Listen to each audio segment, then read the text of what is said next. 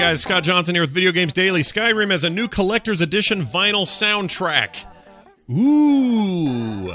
Brand new, limited edition art print also available. The team at I Am 8-Bit, makers of one of the, uh, the one-of-a-kind collectibles you're probably used to from other stuff, have partnered with Bethesda to create two exclusive new items for the Elder Scrolls V Skyrim.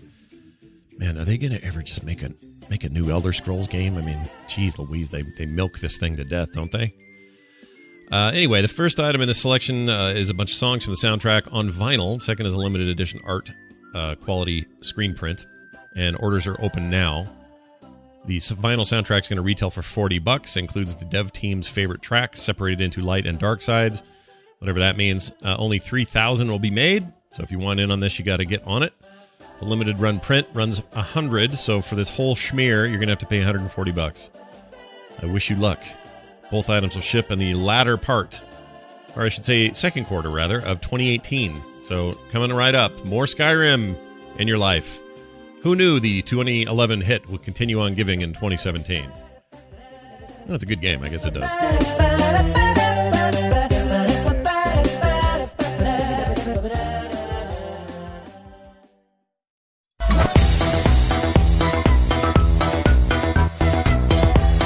Ladies and gentlemen, here is when you can play Destiny 2's Curse of Osiris update.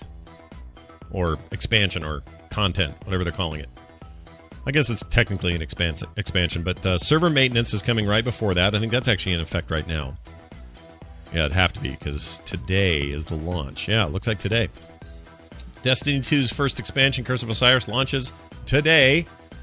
Uh, looks like here's what you need to know. Curse of Osiris is on all platforms PlayStation 4, Windows PC, Xbox One. And it will coincide with the arrival of Destiny 2 uh, 1.10.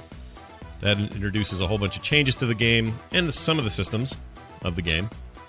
Uh, so even if you don't buy the expansion, you'll be able to play that stuff with these changes.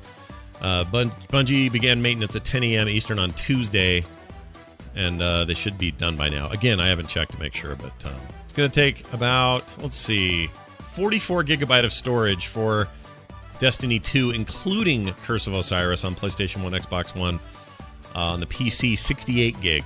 So higher, te- better textures and that kind of stuff. Uh, but anyway, due to the way the PlayStation 4 handles the installation, uh, you need twice as much free space, a total of 88 to download, then install it.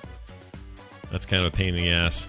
Um, that includes the ability, by the way, for the game to run at resolutions up to 4K with high dynamic range or HDR color. Two features that are coming in tomorrow's update, or I should say today's update. So it is out now and available. Uh, they started preload last night, so you should be good. You should be playing it, I guess. Out and up. No big bugs yet. It's up to you to find them.